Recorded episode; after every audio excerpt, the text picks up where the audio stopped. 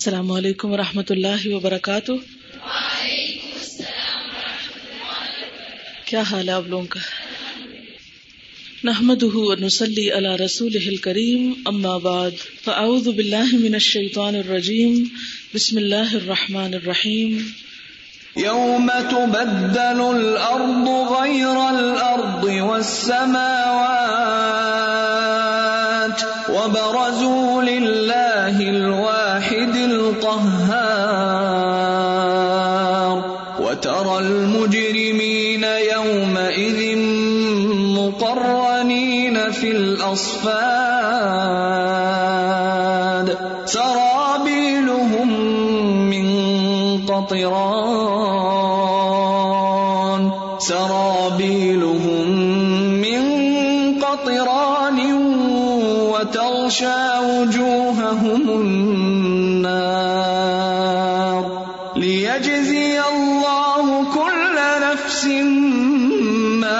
كسبت إن الله سريع الحساب.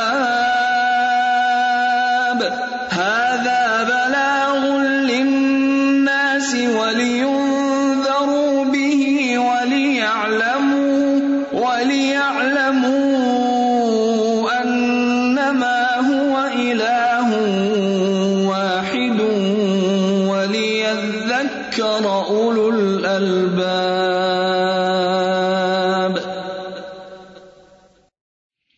یہ جو آخری آیت ہے ہاضا بلاغ للناس. کیا مطلب ہے اس کا؟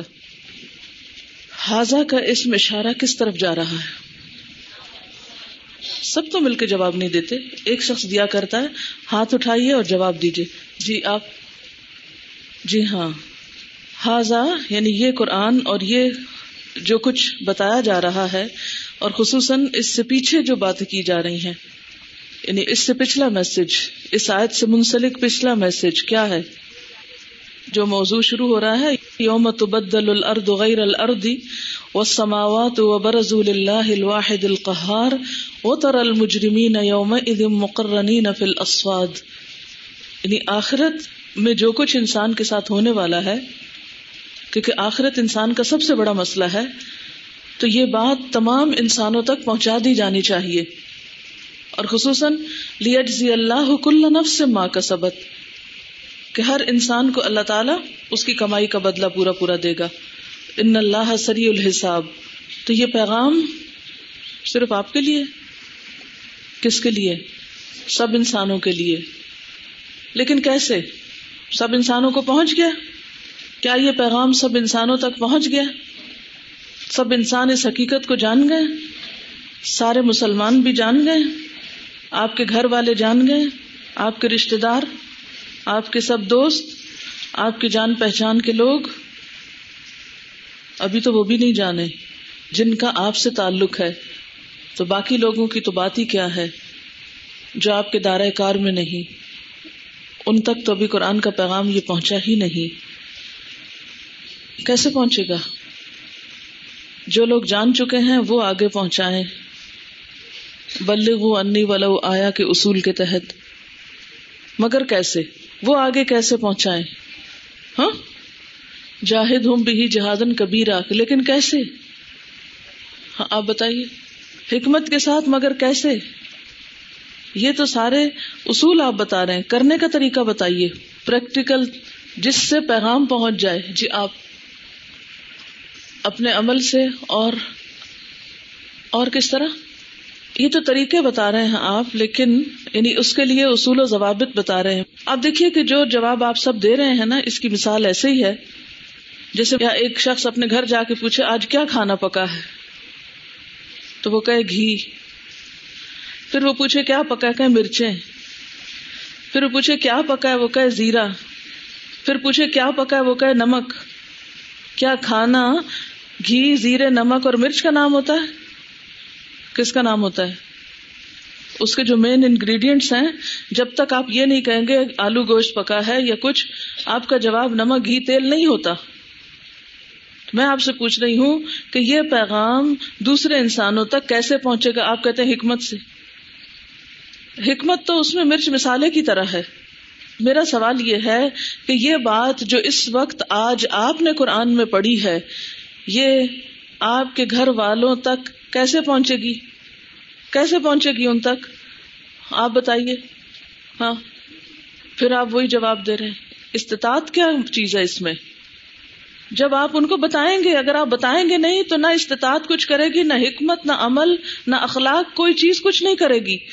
اچھے اخلاق تو غیر مسلموں کے بھی بہت ہیں۔ تو کیا ان کے اچھے اخلاق دیکھ کر ہمیں یہ پیغام ملتا؟ ہے کیا کسی کا اچھا اخلاق دیکھ کر یہ پتا چلتا ہے کہ اس نے کیا پڑھا ہوا ہے؟ اور خاص طور پر ایک مخصوص پیغام اس میں سے کیا ہے؟ ایسے تو نہیں بات بنے گی۔ کبھی سوچیں کہ دوسرے لوگوں تک قرآن کیوں نہیں پہنچا؟ یہ بات ان کو کیوں نہیں پتا تو اس کا جواب کیا ہوگا؟ جی آپ بتائیے۔ جی ہاں یہ آیت ہم نے تو پڑھی ہے، کسی اور کو نہیں پڑھائی۔ سمپل جواب ہے اس کا۔ یہ آیت خود تو ہم نے پڑھ لی ہے۔ کسی اور کو جا کے نہ سنائی ہے، نہ پڑھائی ہے، نہ لکھ کے دی ہے، نہ کسی اور طرح۔ کیسے بات پہنچے گی؟ جتنے مرضی اچھے اخلاق رکھے آپ، بات نہیں پہنچے گی۔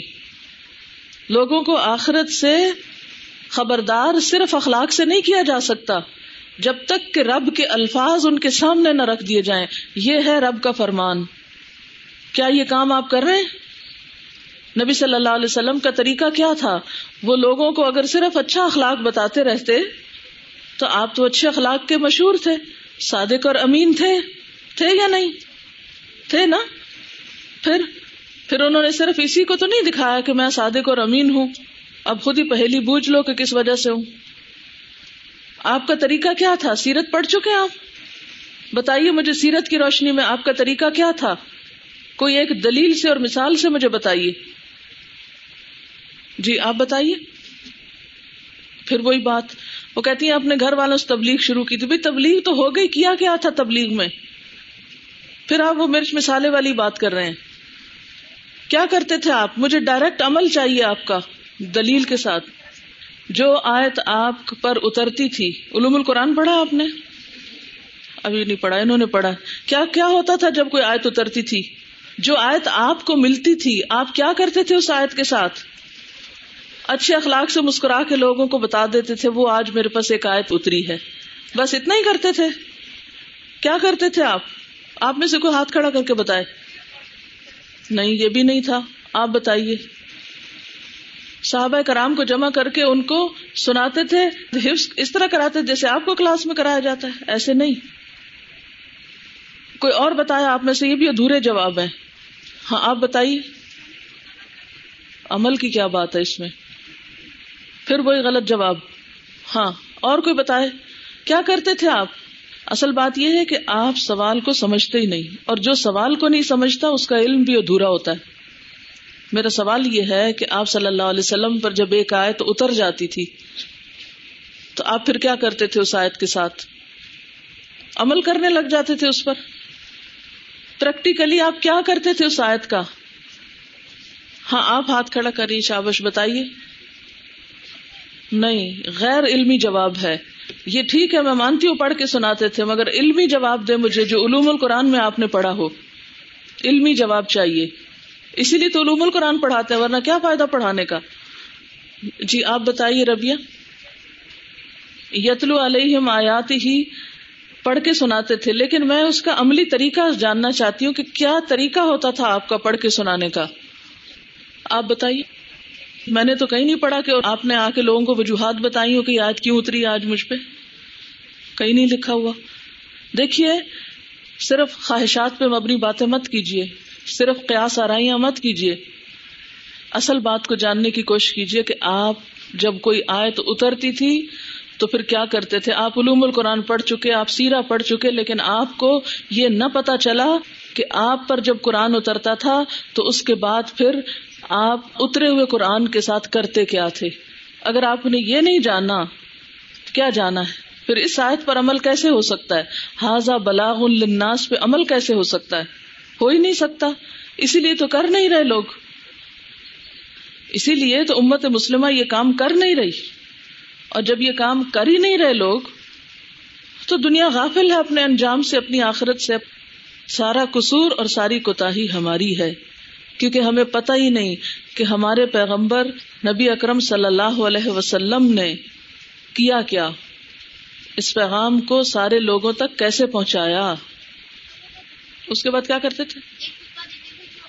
یہ کہاں لکھا ہوا ہے؟ دلیل لائیے اپنے بات کے جواب کی۔ کوئی مجھے ریفرنس دیجیے کہ میرے سوال کا جواب یہی ہے جو آپ بتا رہی کیا سارائی تو نہیں کر رہی؟ پتا ہمارا نظام تعلیم یہی ہے، تیر تکے سے جواب دینا۔ کوئی سائنٹیفک انداز نہیں ہے ہمارا سوچنے کا۔ ہاں آپ بتائیے۔ یہ جو آپ کہہ رہی ہیں نا کہ صحابہ کرام کو جمع کر لیتے تھے، یہ بات نہیں ہے اس طرح۔ آپ صلی اللہ علیہ وسلم کاتبین وہی میں سے کسی کاتب کو بلاتے تھے اور اس کو لکھواتے تھے۔ پھر اس کو پڑھ کے سناتے تھے۔ یعنی سب صحابہ کو نہیں لکھواتے تھے۔ لہذا آپ دو باتوں کو جمع کر رہے ہیں۔ تو غیر واضح جواب ہے۔ تو میرا سوال یہ ہے کہ نبی صلی اللہ علیہ وسلم پر جب کوئی آئے تو اترتی تھی، کیونکہ آپ کو کہا گیا نا، بلغ ما انزل الیک من ربک، تو آپ پھر کیا کرتے تھے؟ سب سے پہلے تو کسی کاتب کو بلا کر اس کو لکھواتے تھے۔ اور اس میں کاتب سفر میں بھی آپ کے ساتھ ہوتا تھا۔ پتا آپ کو یہ بات؟ کوئی موقع ایسا نہیں ہوتا تھا کہ جس میں کاتب آپ کے ساتھ نہ ہو۔ جنگ ہو، سفر ہو ہزر ہو، ہر موقع پر کاتب ساتھ ہوتا تھا۔ جو بھی آپ کے پاس آتا تھا، کتاب و حکمت میں سے آپ اس کو آگے پہنچاتے جاتے تھے۔ پھر اسی طرح صحابہ کرام کو سناتے تھے۔ جب آپ سناتے تھے اور یہ صرف صحابہ کرام کو نہیں سناتے تھے۔ یہاں ایک غلطی آپ یہ بھی کر رہے تھے کہ صحابہ کو سناتے تھے۔ یہ آپ کے سوچنے کا انداز غلط ہے۔ آپ نے صرف صحابہ کو نہیں سنایا۔ اور کس کو سنایا؟ آپ نے مسلم ہیروز میں حضرت ابو بکر کے بارے میں پڑھا؟ حضرت ابو بکر رضی اللہ تعالیٰ عنہ کو ایک موقع پر بہت مار پڑی تھی کفار سے۔ کس بات پہ مار پڑی تھی؟ آپ بتائیے۔ جب انہوں نے حرم میں جا کے قرآن سنایا تھا، کس کو سنایا تھا؟ کفار کو سنایا تھا۔ آپ صحابہ کو سناتے، صرف صحابہ کو نہیں سناتے، بلکہ نان مسلم کو بھی سناتے۔ جب کبھی آپ کسی کے سامنے بھی اسلام کا پیغام رکھتے، اس کو قرآن سناتے تھے۔ قرآن کا کوئی حصہ اس کے سامنے پیش کرتے تھے۔ یہ تھا حاضہ بلاغ الناس کا عملی طریقہ۔ اور پھر آپ ہی کے طریقے پر عمل کرتے ہوئے صحابہ کرام بھی کیا کرتے تھے؟ آگے سناتے تھے۔ اور اس کی مثالیں صحابہ کی زندگی سے بھی آپ کو ملے گی۔ حضرت ابو بکر رضی اللہ تعالی عنہ کو قرآن سنانے پر مارا گیا تھا۔ آپ میں سے کس نے مار کھائی ہے آج تک کہ وہ قرآن سنا رہا تھا کسی کو اور اس نے آگے سے مارا ہو اس کو؟ کوئی نہیں، کوئی مار کھانے والا نہیں ہے دین کی خاطر۔ ہم مار تو کیا، بات بھی نہیں سننا چاہتے کسی سے۔ ہم تو کسی کی نظروں میں برا بننا ہی نہیں چاہتے۔ ہم تو ہر دل عزیز ہونا چاہتے ہیں کہ لوگ ہمیں پسند کریں۔ ہم صرف وہ بات کرنا چاہتے ہیں جو لوگ پسند کر لیں، جس سے ہماری عزت بنے، جس سے ہمیں شہرت ملے، جس سے ہم لوگوں کے ہر دل عزیز ہو جائیں، چاہے لوگوں تک پیغام پہنچے یا نہ پہنچے۔ ہم نے پہنچایا ہی کب ہے؟ اللہ تعالیٰ تو فرما رہے ہیں حاضہ بلاغ الناس یہ انسانیت کے نام پیغام ہے۔ لیکن افسوس یہ کہ جن کے پاس یہ پہنچ چکا ہے، وہ اسے اپنے تک رکھ کے بیٹھے ہوئے ہیں۔ اسے آگے نہیں لے جا رہے۔ کتنی دفعہ آپ کی زندگی میں ایسا موقع آیا کہ آپ نے اپنی کسی دوست کو، اپنی کسی مجلس میں کسی جگہ بیٹھے ہوئے، کسی موافق، کسی مخالف، کسی پسندیدہ، کسی ناپسندیدہ، کسی خوشگوار، کسی ناخوشگوار موقع اور حالت میں لوگوں کو قرآن کھول کر دکھایا ہو کہ یہ دیکھیں یہ کیا لکھا ہوا ہے۔ یہ قرآن کیا بتا رہا ہے؟ ہم لوگوں کو اگر دین کی تبلیغ کرتے بھی تو زبانی، اپنی خطابت سے لوگوں کو مسہور کرنے کی کوشش کرتے ہیں۔ بحث مباحثے میں پڑ جاتے ہیں۔ لوگوں کو اپنے خود ساختہ دلائل دینے لگتے ہیں۔ سچی جھوٹی باتیں کرنے لگتے ہیں۔ تبلیغ کا یہ انداز غلط ہے۔ تبلیغ کا اصل انداز کیا ہے؟ لوگوں کے سامنے قرآن کی آیات رکھے اور یہ جو آپ کو لفظ لفظ کا ترجمہ یاد کرایا جاتا ہے، یہ کس مرض کی دوا ہے؟ کہ آپ ہر وقت ترجموں کے محتاج نہ رہیں، ترجمہ آپ کے دل میں ہو، نسخہ آپ کے جیب میں ہو، جہاں کہیں آپ جائیں، قرآن کا نسخہ آپ کے ساتھ ہو، خواہ آپ شادی میں جائیں، خواہ آپ مرگ میں جائیں، خواہ آپ کسی کی ملاقات کو جائیں، خواہ کوئی آپ کی ملاقات کے لیے آئے، قرآن کا ایک نسخہ ہر لمحہ آپ کے پاس ہو۔ اور جہاں موقع ملے، موقع کی مناسبت سے کھولیں آپ اور لوگوں کو بتائیں کہ یہ دیکھیں قرآن کیا کہتا ہے۔ آئے، میں آپ کو قرآن کی ایک خوبصورت آیت سناتی ہوں۔ جب تک ہم اس طرح پیغام نہیں پہنچائیں گے، یہ بلاغ الناس نہیں ہوگا۔ لوگوں تک نہیں پہنچے گا۔ ہم صرف لوگوں کو اسکارف پہن کے دکھا دیتے ہیں، مسکرا کے دکھا دیتے ہیں۔ اچھی طرح بات کر کے خوش کر دیتے ہیں لوگوں کو، اور ہم سمجھتے ہیں بس تبلیغ ہو گئی۔ ہم میں سے کتنے لوگ ہیں جنہوں نے یہاں پر کوئی آیت پڑی ہو اور وہ آیت ان کے دل میں اتری ہو پھر انہوں نے وہی آیت گھر جا کر گھر والوں کو کسی چائے کے وقت کھانا کھاتے وقت کسی اور موقع پر اس میں سے نکال کے بتائی ہو کہ آج میں نے یہ پڑھا ہم میں سے کتنے لوگ ہیں جو اپنے علم کو شیئر کرتے ہیں دوسروں کے ساتھ؟ ہم اور باتیں شیئر کرتے ہیں نا جو ہمارے دل کو لگی ہوتی ہیں۔ کسی سے کوئی جھگڑا ہو گیا، ہمارا دل بڑا رنجیدہ ہوا۔ ہم فوراً بتاتے ہیں دوسرے کو۔ کوئی چیز ہمیں اچھی لگی، کسی نے ہماری تعریف کر دی، کسی نے ہمارا دل خوش کر دیا، ہم فوراً دوسرے کو بتاتے ہیں کہ یہ دیکھو یہ بات۔ آج میری سہیلی نے یہ بات کی، آج فلاں نے یہ کہا، آج ٹیچر نے یہ کہا، آج اس نے اس نے۔ جو دل کی باتیں ہوتی ہیں، وہ ہر ایک سے شیئر کر رہے ہوتے ہیں۔ قرآن دل پر ہی نہیں اترا، شیئر کس سے کریں گے؟ اگر واقعی دل پہ اتر جائے، تو پھر چین آ ہی نہیں سکتا۔ کہ آپ دوسرے کے ساتھ شیئر نہ کریں؟ ابھی میں دیکھ رہی تھی کہ کتنی سخت آیتیں تھیں جو آج کی اس تفسیر میں گزری ہیں، لیکن میں نے کوئی آنکھ نم نہیں دیکھی۔ کوئی چہروں پہ خوشبو نہیں دیکھا۔ کیا اہل قرآن ایسے ہی ہوتے ہیں کہ قرآن کی مجلس میں بھی ان کے دل نہ پسیجے؟ یہ قرآن پاک کی سخت ترین آیات تھی جو آج آپ نے پڑھی ہیں۔ لیکن پڑھ کے ہمارے اوپر کیا گزری ہے؟ ہم میں سے ہر ایک اپنا جائزہ لے۔ ایسا نہ ہو کہ یہ علم الٹا آپ کے دل ہی سخت کر دے پڑھ پڑھ کے بے حص ہو جائیں۔ قرآن نے خاص طور پر منع کیا ہے۔ ولا یقون کل اوت الکتاب من قبل فطالت علیہم الامد فقصت قلوبہم وقت گزرنے کے ساتھ ساتھ اہل کتاب کے دل سخت ہو گئے۔ بہت علم تھا ان کے پاس۔ ایسا نہ ہو کہ آپ کے پاس بھی علم کے انبار لگ جائیں اور دل سخت ہو جائیں۔ دل نرم ہوتے ہیں، دوسروں کے ساتھ شیئر کرنے سے بات۔ اس ہفتے کے دن سیٹرڈے کو کراچی میں ایک خاتون میرے ہاتھ میں مسلمان ہوئی ہیں۔ خاتون کا نام نینسی ہے۔ یوگنڈا سے تھی وہ۔ کوئی تین چار ہفتے پہلے کی بات ہے کہ الہدا میں ایک کال آئی اور اس وقت بھی شاید میں ٹریول ہی کرنے والی تھی۔ ایک کال آئی اور اس میں کسی نے کہا کہ ایک خاتون ہے وہ یہاں پر پاکستان آئی ہوئی ہیں اور وہ کچھ اسلام سے دلچسپی رکھتی ہیں۔ تو اگر آپ کے ادارے میں کوئی انگریزی بولنے والی لڑکیاں ہیں، تو براہ کرم ان سے ان کی ملاقات کروا دیجیے تو اسی وقت میں نے نوٹ لکھا کہ فوری طور پر ان کی اس کال کا جواب دیا جائے، کیونکہ اگر اس میں ذرا بھی غفلت کی تو سخت پکڑ ہوگی۔ کیونکہ ہم تو نہیں کسی تک پہنچے، لیکن اگر کوئی ہم تک پہنچا اور ہم سستی کے مارے بیٹھے رہے اور اس تک نہ پہنچے اور اس کی کال کا جواب نہ دے، تو پھر سخت پوچھ ہوگی میں نے کہا کہ میں جا رہی ہوں، ایسا نہ ہو کہ میں واپس آؤں اور آپ ٹال مٹول کر دیں۔ کہ ہمیں تو پتا ہی نہیں چلا اور پتا نہیں وہ کہاں تھی اور کیا ہوا۔ خود پیچھا کرے خود پہنچے جہاں بھی ہیں وہ۔ بہر الحمد للہ جس کے ذمے کام لگایا تھا انہوں نے کیا۔ انہوں نے ان سے کانٹیکٹ کیا۔ وہ ملنے کے لیے آئی کچھ ملاقاتیں ہوئی ڈسکشن ہوئی جو ان کے ذہن میں سوال تھے، ان کو کچھ اطمینان ہوا۔ پھر میرا ایک سیٹرڈے کا فورم ہوتا ہے کراچی میں، تو اس میں وہ کلاس میں آئی انہیں اردو زیادہ نہیں آتی، لیکن جتنی دیر میں وہ بیٹھی رہی، مسلسل توجہ اور غور کے ساتھ سنتی رہی۔ کوئی دو ڈھائی گھنٹے کی کلاس تھی، کیا مجال ایک دفعہ انہوں نے جمائی لی ہو؟ ایک دفعہ انہوں نے ادھر ادھر لوگوں کو دیکھا ہو۔ مسلسل یکسوئی کے ساتھ بغیر زبان سمجھے وہ بیٹھ کے سب کچھ سنتی رہی۔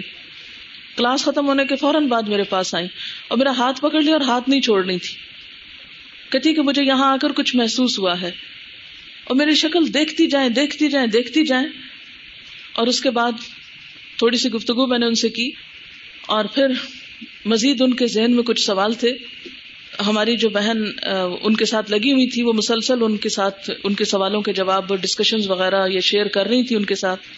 بہرحال، اس سیٹرڈے کو انہوں نے مجھے پیغام بھیجا کہ اب وہ تیار ہیں اسلام قبول کرنے کے لیے۔ تو میں نے کہا کہ لے آئیے ان کو، سب کے سامنے کلمہ پڑھوا دیتے ہیں۔ بہرحال، قصہ کچھ یوں ہے کہ وہ کہتی ہیں کہ میں یوگنڈا میں ہی پیدا ہوئی، وہاں پر ہی ایجوکیشن حاصل کی، پانچ بچے ہیں ان کے، شوہر ان کے کیتھولک کرسچن ہیں اسٹانچ قسم کے۔ کہتی کہ میں نے ساری زندگی، اتنی زندگی پڑھا پڑھایا، کسی لائبریری میں کہیں بھی مجھے انگریزی میں قرآن کا ترجمہ نہیں ملا. جی, کہتی throughout my life I haven't seen Quran in English کہتی کہ ایک پارٹی میں ہم لوگ گئے، ہمارے ساتھ کچھ اور کولیگز بھی تھی تو جو ہماری ہوسٹ تھی، انہوں نے سب کو ایک ایک گفٹ دیا، جو مسلم تھے ان کو بھی دیا اور جو نان مسلم تھے ان کو بھی دیا۔ کہتے اس گفٹ کے اندر قرآن پاک کا ایک چھوٹا نسخہ بھی تھا ترجمے کا. اور یہ پہلا موقع تھا کہ جب میں نے انگلش میں قرآن کا ٹرانسلیشن دیکھا تھا۔ یہ ننسی کہتی ہے کہ مجھے ان خاتون کی یہ بات بہت اچھی لگی کہ انہوں نے ڈسکریمنیشن نہیں کی، جو تحفہ مسلم کو دیا ہے، وہی تحفہ مجھے بھی دیا ہے۔ تو مجھے اس تحفے کی قدر کرنی چاہیے۔ کہتی کہ میں نے اس کو کھول کے پڑھا۔ مجھے باتیں بہت اچھی لگی۔ تھوڑی اور کیریوسٹی بڑی اس کے بعد وہاں کوئی بتانے والا، کوئی سکھانے والا ایسا نہیں ملا ان کو، لیکن وہ دل میں ایک بات لگ گئی۔ اتفاق سے پاکستان کی ایک فاؤنڈیشن نے ان کو اسکالرشپ دیا، یہاں پر وہ میرا خیال ہے ایم فل کی ڈگری کر رہی ہیں ایجوکیشن میں، اور پڑھنے کے لیے یہاں پر آئیں۔ یہاں پر آ کر بھی ان کی مصروفیت شدید تھی۔ صبح سات بجے سے رات نو دس بجے تک وہ پڑھ رہی ہیں لائبریری جا رہی ہیں ریسرچ کر رہی ہیں، لیکن اس دوران مسلمانوں سے کچھ انٹریکشن ہو گیا۔ یہاں جس مسلمان سے بات ہوئی، ان کو الہدا کا پتا تھا۔ انہوں نے پھر الہدا کال کر کے کہا کہ پلیز آپ ان کے ساتھ مزید کو بندوبست کریں ان کا۔ اب وہ اس دن جب آئی اور کلمہ پڑھنے کے لیے تو بہرحال وہ کہنے لگی کہ مجھے پتا ہے کہ میرے سامنے بہت سے چیلنجز ہیں، میرے پانچ بچے ہیں جو مجھے بے حد عزیز ہیں، میرا شوہر ہے، جس کو چھوڑنا میرے لیے بے حد مشکل ہے۔ لیکن جو کچھ میں نے پایا ہے، اس کی مجھے جو بھی قیمت دینی پڑے میں دوں گی۔ مجھے اسلام جیسی نعمت ملی ہے، میں اسے ہر قیمت پر لینا چاہتی ہوں۔ اس لیے آئی نو کہ میرے لیے کتنے مسئلے ہوں گے، لیکن میں ان کے لیے تیار ہوں۔ میں نے ان کو کلمہ دہروایا، انہوں نے سب کے سامنے کلمہ پڑھا۔ اب کہنے لگی کہ میں ایک فیملی کو چھوڑ کر دوسری فیملی کو جوائن کر رہی ہوں۔ میں اپنی پرسنل فیملی کو چھوڑ کر فیملی آف اسلام کو جوائن کر رہی ہوں۔ اس وقت ہم میں سے ہر ایک ہل کے رہ گیا کہ یہ صرف اسلام قبول کرنے کی قیمت دے رہی ہیں۔ شاید ان کو پانچ بچے اور شوہر چھوڑنا پڑے، کیونکہ انہوں نے اپنے شوہر وغیرہ سے بات کی تو بالکل کسی قیمت پہ مسلمان ہونے کو تیار نہیں۔ اب اگر یہ واپس جاتی ہیں، تو ان کے ساتھ کیا ہوتا ہے؟ وہ ان کو کہتی مجھے معلوم ہے کہ مجھے کیا کچھ چھوڑنا ہے، لیکن اس کے بدلے میں جو کچھ میں نے پایا ہے، مجھے پھر بھی یہ بڑی چیز لگتی ہے۔ یہ نعمت بہت بڑی ہے میرے لیے، کیونکہ سوچ سمجھ کے مسلمان ہوئی ہے جذباتیت میں نہیں ہوئی۔ میں یہ سوچ رہی تھی، ہم سب نے صرف مسلمان ہونے کی کیا قیمت دی ہے؟ کیا قربان کیا ہے؟ کیا چھوڑا ہے؟ ہم یہ سب کچھ چھوڑنا تو دور کی بات، ان کی ناراضگی بھی برداشت نہیں کر سکتے۔ ایک دن اگر کسی کا موڈ آف ہوتا ہے تو اگلے دن ہم چھٹی کر لیتے ہیں۔ قرآن پڑھنا چھوڑ دیتے ہیں۔ اپنے مقصد سے ہٹ جاتے ہیں۔ کیونکہ دنیا عزیز ہے نا ہمیں۔ اور پھر، جس دن سے انہوں نے اسلام قبول کرنے کا سوچا، ابھی قبول نہیں کیا یعنی کہ مینٹلی وہ تھی جب قبول کرنے کے لیے، تو ساتھ ہی کہتی ہیں کہ میں سوچتی ہوں اب اس پیغام کو دوسروں تک کیسے پہنچاؤں گی؟ یوگنڈا میں میری بہت سی زمین ہے، آپ لوگ وہاں آئیں، وہاں الہدا بنائیں، ہم وہاں ایسا ادارہ بنائیں گے، وہاں ایسی لائبریری بنائیں گے، ہم اور لوگوں کو بتائیں گے۔ ڈے ون سے خود قبول کرنے سے پہلے دوسروں کے لیے سوچنا شروع ہو گئی۔ اوروں کو کیسے بتاؤں؟ اور آج ہم کتنے کتنے سپارے پڑھ کر بھی یہ نہیں جانتے کہ اوروں کو کیسے بتائیں۔ ہمارے ایجنڈے میں، ہمارے پروگرام میں، ہمارے کسی منصوبے میں، ہمارے کسی خواب میں، ہماری کسی خواہش میں کوئی ہے ہی نہیں یہ پروگرام کہ یہ پیغام دوسروں تک کیسے پہنچائیں۔ انہوں نے کچھ پایا ہے۔ انہیں اس نعمت کے پانے کا احساس ہے۔ وہ اسلام کو ایک نعمت سمجھتی ہیں۔ ہم اسلام کو اپنے لیے ایک مصیبت سمجھتے ہیں۔ کہ یہ کیا ہوا؟ یہ نہ کرو، وہ نہ کرو۔ اسلام کی طرف آنے سے تو ہماری زندگی مشکل ہو گئی ہے۔ یہ فرق ہے ہم میں اور ان میں۔ کیونکہ جو اس کو نعمت سمجھتے ہیں، وہ اسے دوسروں سے شیئر کرنا چاہتے ہیں۔ ہم اس کو مصیبت سمجھتے ہیں، لہٰذا چھپا چھپا کے رکھتے ہیں، کسی کو پتا نہ چلے۔ ہم مسلمان ہونے پہ شرمندہ ہیں، اس لیے کہ ہم نے کوئی قیمت جو نہیں دی، ہمیں سب کچھ مفت مل رہا ہے۔ تو جو چیز مفت مل رہی ہو، اس کی کوئی قدر بھی نہیں ہوتی۔ ہم سب کو سوچنا چاہیے کہ کل قیامت کو کیا جواب دیں گے۔ جواب دہی تو کرنی ہوگی۔ اصل مشکل یہ ہے نا کہ ہمیں یہ خوشخبری مل چکی ہے کہ بس چونکہ کلمہ پڑھ چکے ہو، اس لیے جنت تو تمہارے لیے پکی ہے۔ جنت تو تمہیں مل ہی جائے گی۔ اس لیے کچھ کام کرنے کی ضرورت ہی کیا ہے؟ کیوں اتنی مشقتیں اٹھاتے ہو؟ کیوں کسی کی باتیں سنتے ہو؟ کیوں تکلیفیں اٹھاتے ہو؟ جنت مل ہی جائے گی نا، کیا مشکل ہے؟ یہی تسلی ہے نا سب کو۔ اسی لیے تو کچھ کرتے نہیں۔ لیکن صحابہ کرام کو ایسی کوئی تسلی نہیں تھی۔ اس لیے وہ مار کھا کے بھی مار کھا کے بھی دوبارہ مار کھانے کے لیے تیار ہوتے تھے کہ کیا ہوا؟ اللہ کی خاطر یہ سب کچھ جا رہا ہے نا؟ ہر چیز کی ایک قیمت ہوتی ہے، جنت کی بھی ایک قیمت ہے۔ جب تک وہ قیمت نہیں دیں گے، جب تک قربانی نہیں دیں گے، جب تک اس کے لیے تڑپیں گے نہیں، جب تک وہ نہیں کریں گے جو صحابہ کرام نے کیا، تو ان کے ساتھ وہاں کیسے رہنے کے حقدار ہوں گے؟ وہ تو اتنی قربانیاں کر کے وہاں پہنچے اور ہم سو سو کے پہنچ جائیں، یہ کیسے ممکن ہے؟ تو یہ جو ایک چانس ہمیں ملا ہوا ہے، اگر اس کو گنوا دیا تو دوبارہ زندگی نہیں ملنے کی، کہ دوبارہ کچھ آ کے کر سکے۔ تو ہاضا بلاغ الناس جن کے پاس یہ کتاب ہے، جن کو یہ علم مل چکا ہے، ان کی یہ ذمہ داری ہے کہ اسے دوسروں سے شیئر کریں، دوسروں تک پہنچا دیں۔ ہم کسی کو توحفہ بھی دیتے ہیں تو کن چیزوں کا؟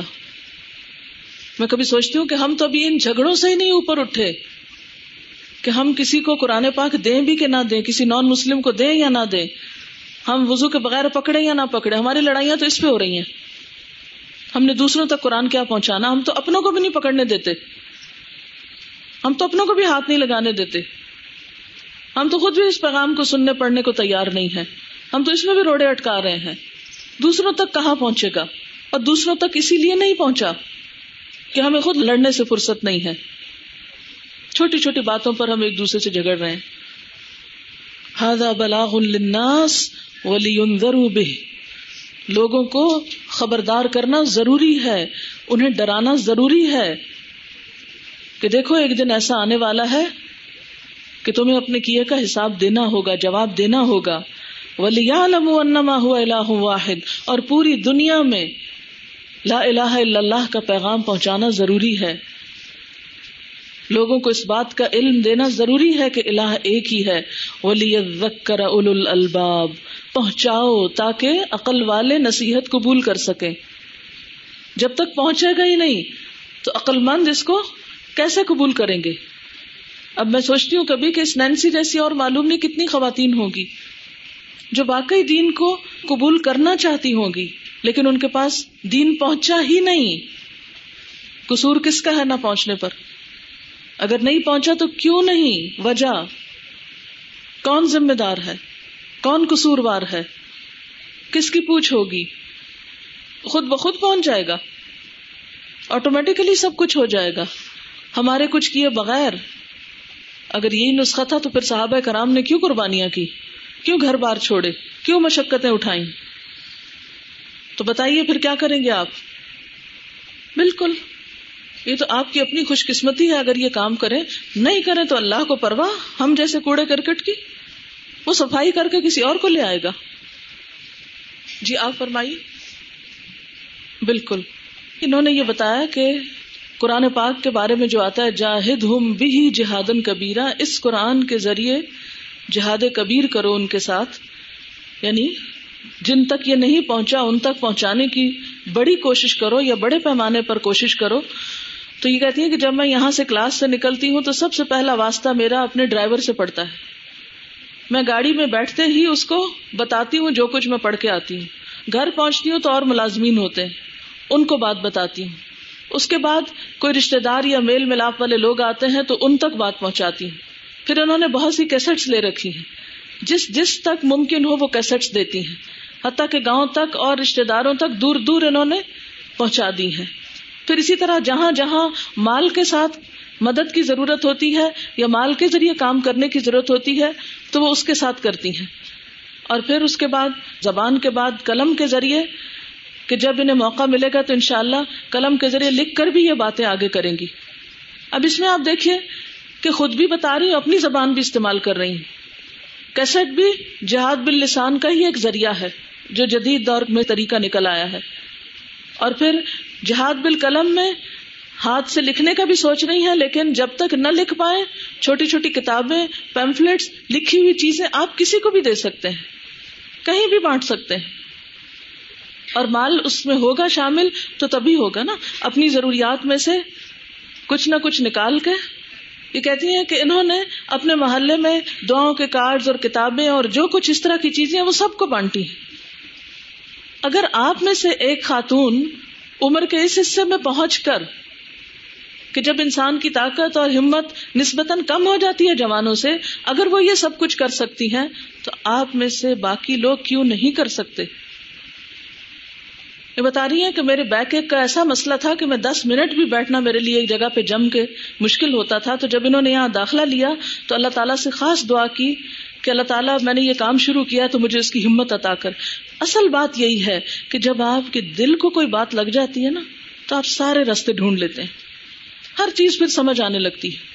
اور یہ صرف بڑوں کی بات نہیں، چھوٹے چھوٹے بچوں میں بھی آپ دیکھیں کہ جس کھلونے کو انہیں لینا ہوتا ہے اس کے لیے کتنی ضد کرتے ہیں۔ جو چیز انہیں نظر آ جاتی ہے، اس کے لیے کیسے بھاگتے اور دوڑتے ہیں؟ میرا چھوٹا سا نواسا ہے، صبح کے وقت جب میں پڑھنے لکھنے کا کام کری تو تھوڑی دیر میں اس کو ضرور گود میں لے کے بیٹھتی ہوں۔ صرف یہ دکھانے کے لیے کہ this is life this is your future تمہیں بھی یہ سب کرنا ہے۔ تو اس کو دکھانے کے لیے اپنے گٹنے پر رکھ کے اپنے ہاتھ سے پکڑ کے اس کو بیٹھ جاتی ہوں۔ اور وہ بھی ٹک کے بیٹھ جاتا، اور کسی صورت نہیں بیٹھتا۔ لیکن اس کو اگر پین نظر آ جائے یا کوئی خاص کلر کی چیز نظر آ جائے، تو وہ پھر بیٹھتا ہی نہیں۔ میں اسے سیدھا بھی کروں گی تو وہ بھاگ بھاگ کے اسی کی طرف جائے گا۔ اچھل اچھل کے اس چیز کو پکڑے گا۔ تو میں اس کی حرکتیں دیکھتی رہتی ہوں، میں سوچتی ہوں، کس نے سکھایا اس کو کہ وہ چیز پکڑو جا کے؟ میں اس کو روک رہی ہوں، اس کا توجہ اور طرح موڑ رہی ہوں۔ لیکن یہ ہے کہ ادھر ہی توجہ کیے ہوئے، اسی کے پیچھے بھاگ رہا ہے۔ تو اگر ایک چھوٹا سا بچہ جو چند ماہ کا ہے، اپنی پسند کی چیز اور اپنے دل کی چیز لینے کے لیے اتنا لپک رہا ہے کہ چھوٹ چھوٹ کے اس کے پیچھے جا رہا ہے؟ ایک چھوٹا سا معصوم بچہ۔ تو کیا بڑے بڑے عقل مند لوگ یہ بات نہیں سمجھتے؟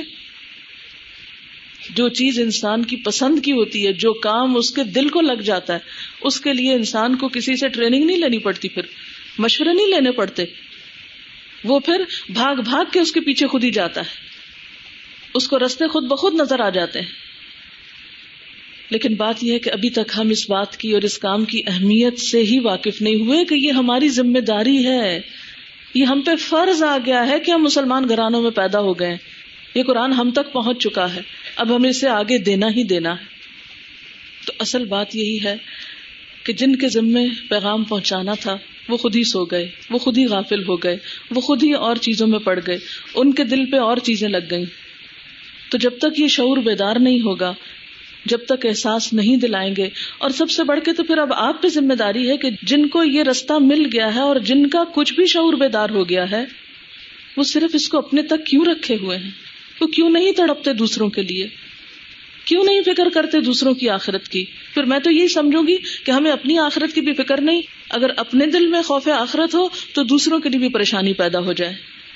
کمیونیکیٹ کیوں نہیں کر پاتے؟ دے کیوں نہیں پاتے؟ اس لیے کہ اپنے اندر حوصلہ ہی نہیں، علم ہی نہیں۔ تیاری ہی نہیں، شوق ہی نہیں، اس کی ضرورت ہی محسوس نہیں کرتے۔ پچھلے مہینے میری ایک خاتون سے ملاقات ہوئی جنہوں نے خود انگریزی کبھی نہیں پڑھی، لیکن اپنے والد کی کتابوں کو انگریزی میں ٹرانسلیٹ کرنے کے لیے انہوں نے انگریزی سیکھی بڑی عمر میں۔ اور کیسے سیکھی؟ اپنے روزمرہ کے گھر کے کام کاج کے ساتھ۔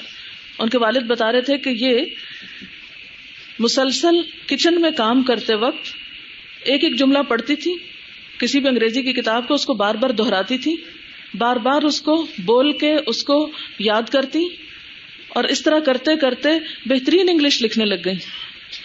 کیونکہ انہیں ایک ضرورت محسوس ہوئی کہ اس علمی ذخیرے کو دوسری زبان میں منتقل کرنا چاہیے۔ ایک شوق لگ گیا۔ تو جس کو کسی کام کا شوق لگ جائے، وہ اس کے لیے رستے تلاش کر لیتا ہے۔ اس کے لیے پھر کوئی رکاوٹ رکاوٹ نہیں رہتی۔ لیکن چونکہ ہمیں اس کی ضرورت ہی محسوس نہیں ہوتی، اس لیے ہم کس بات پہ محنت کریں؟ جب کوئی ایم ہی نہیں لائف میں۔ اور ابھی جو بات ہو رہی تھی کہ جیسے وہ بتا رہی تھی کہ کیسٹ پہنچانے کی یا کوئی کتاب پہنچانے کی، بعض اوقات ہم یہ ہے کہ مختلف لوگوں کو کریٹیسائز کرتے رہتے ہیں یہاں بیٹھ کے۔ کوئی کہیں بیٹھتا ہے تو معاشرے کی خرابی کا ذمہ دار سیاست دانوں کو قرار دے دیتا ہے۔ کوئی کہیں بیٹھتا ہے تو کہتا ہے کہ ساری مشکل مولویوں کی ہے، انہوں نے صحیح نہیں بتایا۔ کوئی اسکولوں کو کریٹیسائز کرتا ہے، کوئی نظام تعلیم کو برا بلا کہتا ہے۔ سب لوگ صرف ایک تنقید کر کے اٹھ جاتے اپنی غلطی کوئی نہیں دیکھتا۔ تو اس وقت میں کسی اور سیکٹر کے اوپر نہیں بات کروں گی، میں آپ ہی کے اوپر کروں گی کہ قصور میرا اور آپ کا ہے۔ ہمیں اپنی غلطی کا اعتراف کرنا چاہیے کہ پیغام ہمارے پاس ہے۔ ہم اس کو آگے پہنچانے کا حق ادا نہیں کر رہے۔ اگر ہم حق ادا کریں، کسی نہ کسی کے تھرو لوگوں تک صحیح میسج پہنچے گا۔ یہ دو دن پہلے میں ملتان میں تھی تو وہاں ایک خاتون نے لا کر اپنے شوہر کا خط دیا۔ یہ خط میں آپ کو پڑھ کے سناتی ہوں۔ یہ مجھے ایسے لگ رہا تھا کہ جیسے ہمارے بہت سے لوگوں کا حال یہی ہے کہ وہ اصل چیز کی تلاش میں ہوتے ہیں۔ جب اصل نہیں ملتا تو وہ ادھر ادھر کس طرح بھٹکتے رہتے ہیں اور جب وہ ایک خاص چیز مل جاتی ہے تو پھر اس کے بعد ان کو جب زندگی میں ایک مقصد مل جاتا ہے تو پھر اس مقصد کے ساتھ ان کی ساری صلاحیتیں استعمال ہونے لگتی ہیں۔ میرے نام خط ہے اور اس میں لکھتے ہیں ماں جی مجھے کہہ کے پکارا ہوا ہے۔ سب سے پہلے کراچی کے اسکالر الیاس ستار صاحب کے میگزین سوت الاسلام میں آپ کا اور آپ کے ادارے کا تعارف پڑا اس کے بعد آپ کی ایک اسٹوڈینٹ نے جو پنڈی سے ملتان آئی، میرے دوست کی بیوی تھی، انہوں نے سب سے پہلے ماہ رمضان میں ہماری مسجد کے لیڈیز پورشن میں فہم القرآن کلاس شروع کی، جس سے مزید آپ کے مشن کو سمجھنے کا موقع ملا، بذریعہ کیسٹ انہوں نے شاید وہ فہم القرآن سنا۔ پھر ہمارے ایک بزرگ دوست حمید اصغر صاحب نے آپ کی تقریباً ستر فیصد کیسٹ مہیا کر کے اپنے لیے صدقہ جاریہ کا بندوبست کیا۔ ماں جی آپ کی ایک کیسٹ دل کی باتیں سن کر الحمد للہ دل کی دنیا میں قرآن مجید کی کرنے نور بن کے اتری اور اللہ سبحان و تعالیٰ کی لافانی محبت سے آشنائی ہوئی۔ لکھتے ہیں کہ 1963 میں جس گھرانے میں میری آنکھ کھلی تو دیکھا کہ والد محترم دارالعلوم دیوبند انڈیا سے علم حاصل کر کے مدرسہ قاسم العلوم ملتان کی بنیاد ڈال چکے تھے۔ ننیال کا تعلق بریلوی مسلک سے تھا۔ اہل محلہ میں اہل تشیع بھی بستے تھے۔ بہرحال اسکول میں تعلیم حاصل کرتے ہوئے بجائے علالت میٹرک کا امتحان نہ دے سکا۔ مدرسہ میں ناظرہ قرآن مجید کے بعد فارسی ادب اور عربی میں اصول فک تک کتابیں پڑھی۔ مگر فکی مباحث کے الجھاؤ کی وجہ سے تعلیم جاری نہ رکھ سکا اور استادوں سے نہ بنی۔ ماں جی یہاں سے میرے لیے ایک مشاہداتی، تجرباتی اور فکری تحقیق کے دور کا آغاز ہو گیا جو تقریباً پندرہ سالوں پہ محیط ہے۔ اس عرصے میں ایک وقت وہ بھی آیا جب اہل تشیعوں کی مجالس میں ریاض حسین موچ والے کی ٹون میں شام غریباں پڑھ رہا تھا۔ تو کبھی ہپناٹزم، مسمرزم، ٹیلی پیتھی اور پیری مریدی کی وادیوں میں ڈبکیاں کھا رہا تھا۔ کہیں کامیڈین، اسٹیج ایکٹر کا روپ دھارا تو کہیں پی ٹی وی میں انٹرویو کے لیے جا پہنچا۔ پھر کہیں ناران کی وادیوں میں شوبد باز بن کر مجمے لگا رہا تھا، کہیں کوبرا ڈانسر بن کر شادی بیاہ کی تقریبات میں کشتے زعفران کے مواقع فراہم کر رہا تھا۔ کہیں فوٹوگرافی کا فن سیکھ کر دکان کھول لی تو کہیں حجام بننے پہنچ گیا۔ ڈسپینسر موچی، ویلڈر، ڈینٹر، آٹو الیکٹریشین جیسے کاموں میں بھی تھوڑے تھوڑے ہاتھ رنگے۔ حکیم بننے پہنچا، کلفٹن، منوڑا اور کماڑی بندرگاہ پہ بھنے ہوئے چنے اور پاپ کارن بیچے۔ چار سال کریانہ کی دکان چلائی۔ انیس سو اکاسی کا سال ایسے گزرا ایک ایک گنر کے طور پر آرٹلری فوج میں بھرتی ہوا، کورٹ مارشل ہوا چار ماہ قید بامشقت سول جیل میں کاٹی اور آزاد ہوا۔ ماں جی ان حالات کا سامنا فکری انتشار کی وجہ سے ہوا۔ یہ سارا بھٹکنا کس لیے تھا؟ فکری انتشار۔ کہ سوچ جو تھی وہ فوکس نہیں تھی۔ کچھ پتا نہیں تھا کہ کرنا کیا چاہیے۔ کیونکہ فکی مباحث کا الجھاؤ بالآخر عقائد کے الجھاؤ کا باعث بنا۔ یعنی فکی بحث مباحث جو مدرسوں میں ہوتے ہیں، ان کی وجہ سے عقیدے میں بھی ایک الجھاؤ آ گیا۔ پھر کبھی تو کیپٹن مسعودین عثمانی افکی ماڑی سے متاثر ہوا، کبھی کمال حسن عثمانی سے، کبھی غلام احمد پرویز کو پڑھا، تو کبھی کارل مارکس، ہیگل اور ڈارون کی فلاسفی کو اسٹڈی کر کے کمیونسٹ بن کر ڈارونی بندروں کی فوج میں جا ملا۔ فرائڈ کی فراڈ تھیوری، نفس کی پوجا کو خوب انجوائے کیا۔ یکا یک اللہ سبحان و تعالیٰ کے بحر رحمت کو جوش آیا اور گناہوں کی بدبودار اور متافن دلدل سے مجھے نکالا۔ اس طرح کے کوڑے کے ڈھیر میں سے راہ چلتے ہوئے سید مودودی کا تحریر کردہ پمفلٹ سلامتی کا راستہ گندگی میں لتڑا ہوا ملا۔ ابھی آپ دیکھیں کتاب کہاں سے ملی ہے ان کو۔ کسی نے ایسے پڑھ کے ادھر ادھر پھینک دیا ہوگا کوڑے میں، جیسے بن میں ڈال دیتے چیزیں، وہ ایک ڈھیر پر ان کو مل گیا۔ دھونے کے بعد اس کا مطالعہ کیا۔ کچھ ہی دن گزرے تھے کہ ردی کے ڈھیر میں سے ایک اور پمفلٹ کمیونزم یا اسلام مل گیا۔ اس کو پڑھ کر اباؤٹ ٹرن ہونا پڑا۔ سید مودودی کے مختصر ترجمہ قرآن کو مکمل کیا۔ اس کے بعد اب قرآن کی طرف دھیان ہوا۔ عبد الرحمان کیلانی کی کتاب آئینہ پرویزیت کے مطالعے سے حدیث کے بارے میں شکوک و شبہات دور ہوئے۔ ابھی دیکھیے کتابیں کس طرح اثر انداز ہو رہی ہیں۔ سہائے ستہ کے اردو تراجم کا مطالعہ کیا۔ قرآن و حدیث کے مسلک نے فرقہ وارانہ کشیدگیوں، تنظیمی سیاستوں، دھڑے بندیوں اور شخصیات کی پوجا سے نجات دلا دی۔ یعنی یہی ہمارے معاشرے میں ہو رہا نا، دھڑے بندی، فرقہ واری، شخصیت پرستی۔ ماں جی انیس سو بانوے سے جامع مسجد ابو حرارا کے زیر انتظام نقش بند کالونی میں فیملی سمیت شفٹ ہوا ہوں۔ امامت خطابت کے فرائض سر انجام دے رہا ہوں۔ اسی اسنا میں کرسچینٹی کے بارے میں لٹریچر مسلمانوں کے گھر آنا شروع ہو گیا۔ یعنی ان کے گھر میں کسی کرسچن نے آ کے کتابیں چھوڑی جس پر بائبل منگوا کر اسٹڈی کی۔ اشکالات کے جواب لکھ کر علماء سے چیک کرا کے مختلف تنظیموں اور اداروں کی طرف شائع کرائے کہ کرسچن مشن تک لٹریچر پہنچایا۔ کلمی نام کی تبدیلی حفظ ما تقدم کے طور پر کی یعنی اپنا ایک پین نیم رکھ لیا۔ تقابل ادیان کی وادی میں مجبوراً اترنا پڑا۔ پیغام اسلام، مغرب نے عورت کو کیا دیا؟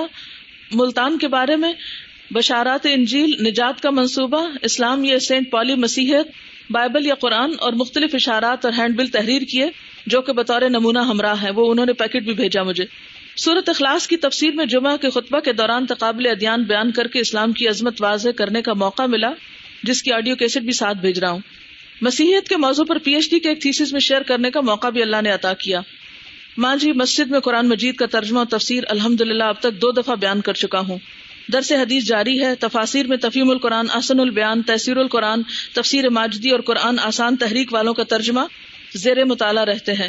نشتر میڈیکل کالج کے ہاسٹل اقبال ہال میں اور تحریک محنت کے زیر اہتمام فہم القرآن اکیڈمی میں ترجمہ قرآن کی کلاسز پڑھا رہا ہوں۔ علاوہ ازیں گھروں میں بچوں کو قرآن مجید بھی پڑھاتا ہوں۔ معاشی پرابلم تو الحمد للہ نہیں ہے، مگر گنا آلو زندگی کا کفارہ بشکل طالب علمانہ کوششوں کے ادا کرنے کے باوجود دل میں قرآن مجید کے نور کے اترنے کا ذریعہ اللہ نے آپ کو بنایا۔ یعنی کسٹ سن کر پھر ان کے دل میں قرآن کا وہ نور اترا، جس پر میں اللہ تعالیٰ کا اور آپ کا شکریہ ادا کرتا ہوں۔ اللہ تعالیٰ آپ کو اجر عظیم سے نوازے اور صدقہ جاریہ کو قبول فرمائے۔ ماں جی آئندہ زندگی میں الہدا انٹرنیشنل کے جینٹس کے ونگ میں اپنی خدمات آفر کرتا ہوں۔ آپ کی رہنمائی میں قرآن نور کو عام کرنے میں یقیناً تسکین قلب اور فسط الخیرات کے مواقع میسر آئیں گے۔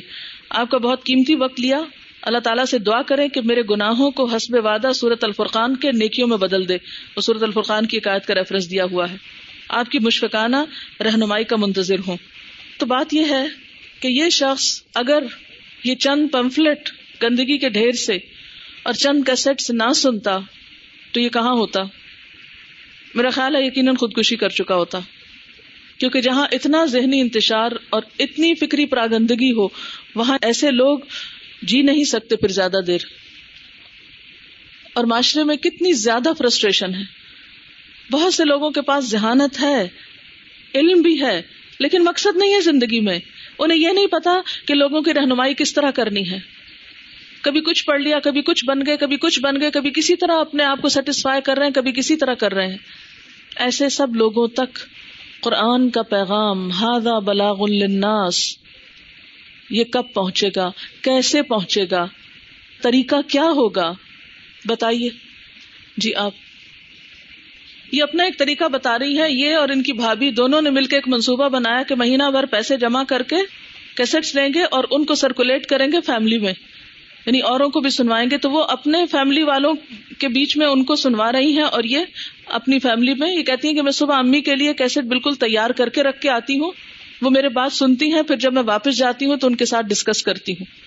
بعض اوقات ایسا بھی ہوتا ہے نا کہ جب آپ کسی کو خود ایک بات بتانے لگتے ہیں تو وہ بحث شروع ہو جاتی ہے، بات وہیں ختم ہو جاتی ہے۔ لیکن اگر آپ کسی کو پہلے ایک چیز سنوا چکے ہوں یا پڑھا چکے ہوں اور ان کا کچھ مائنڈ بن چکا ہو وہ کچھ ایکسپٹ کرنے کو تیار ہو اس کے بعد جب آپ ان سے ڈسکشن کرتے ہیں، تو پھر بات پازیٹیولی آگے بڑھتی ہے۔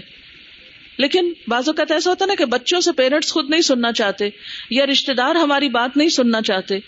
تو ایسی صورت میں ان کو کوئی کتاب، کوئی کیسٹ کوئی چیز دے کر، پھر ان سے شیئر کر سکتے ہیں کہ اچھا آپ بتائیے، آپ کو اس میں کون سی بات اچھی لگی اور کون سی اچھی نہیں لگی؟ اور کھلے دل سے تنقید سنا کیجیے جو چیز اچھی نہ لگے، اس کو بھی ایکسپٹ کیا کرے ضروری نہیں کہ ہم یہ سب کچھ اس لیے دینے کہ لوگ ہماری تعریفیں کریں اور ضروری ہم کو پسند کر لیں۔ ہمارا فرض ہے کہ بات پہنچائیں، اپنی خامیوں پہ کان دھریں تاکہ اپنی مزید اصلاح کر سکیں، اپنے آپ کو اور امپروو کر سکیں۔ کیونکہ ہم انسان کامل نہیں ہیں۔ اگر چھوٹی سی کوئی کوشش اللہ نے کرنے کی توفیق دی ہے، اگر اس میں کوئی کمی رہ گئی تو اس کمی کو بھی کھلے دل سے قبول کر لیں کہ ہاں یہ کمی ہے۔ ضروری نہیں کہ جو شخص تعریف کرے، صرف اسی کے ساتھ آپ تعاون کریں۔ ہاں آپ بالکل۔ یہ اپنا طریقہ بتا رہی ہیں، جب تک میں الہدا نہیں آئی تھی تو میں نے کبھی سوچا بھی نہیں تھا کہ یہ ہماری ذمہ داری ہے۔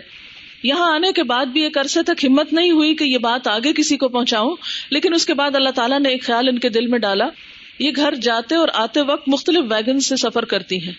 یعنی کبھی کوئی ویگن ہوتی ہے، کبھی کوئی ہوتی ہے۔ جب یہ بیٹھتی ہیں تو وین پر جب گانے وغیرہ لگے ہوتے ہیں تو ان کے بیگ میں کچھ نہ کچھ کیسٹس ہوتی ہیں۔ یہ کوئی کیسٹ نکال کے ڈرائیور کو دیتی ہیں کہ آپ یہ ذرا لگا دیں۔ کہتے پہلے تو بہت جھجک ہوتی تھی کہ پتہ نہیں بات مانیں گے کہ نہیں مانیں گے، آخر ہمت کر کے دینا شروع کیا۔ اور انہوں نے نہ نہیں کی۔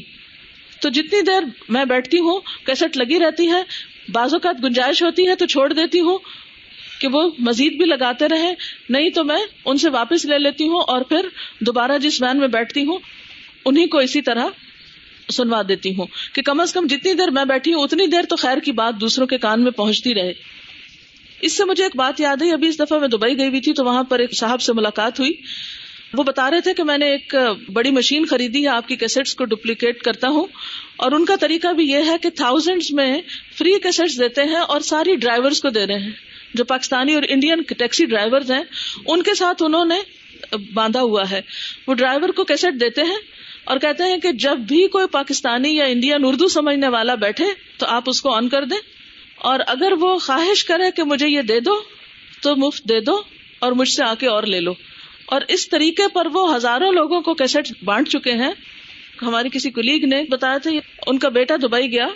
تو جو ہی دبئی گیا، جب واپس آیا تو پوچھا کہ کیسا رہا سفر؟ کیسا رہا سفر؟ وہاں جا کے بھی جاتے ہی الہدا ملا۔ کیونکہ میں جس گاڑی میں بیٹھا، ٹیکسی میں بیٹھا، تو ٹیکسی والے نے ساتھ ہی کیسٹ آن کر دی۔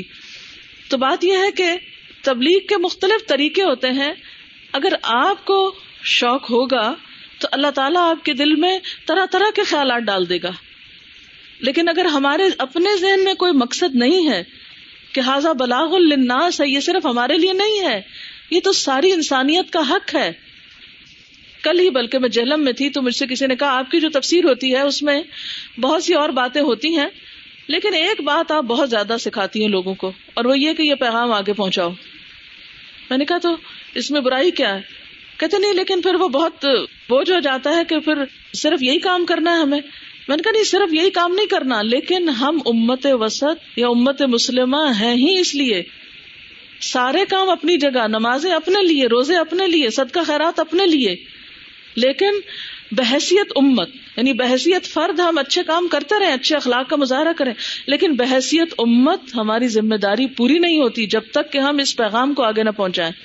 ہمیں تو پیدا ہی اس لیے کیا گیا کدال کا جا اللہ کم امتن وسطن لتکون شہدا الناس۔ تمہیں امت وسط کس لیے بنایا کہ تم لوگوں کے سامنے حق کا پیغام رکھو؟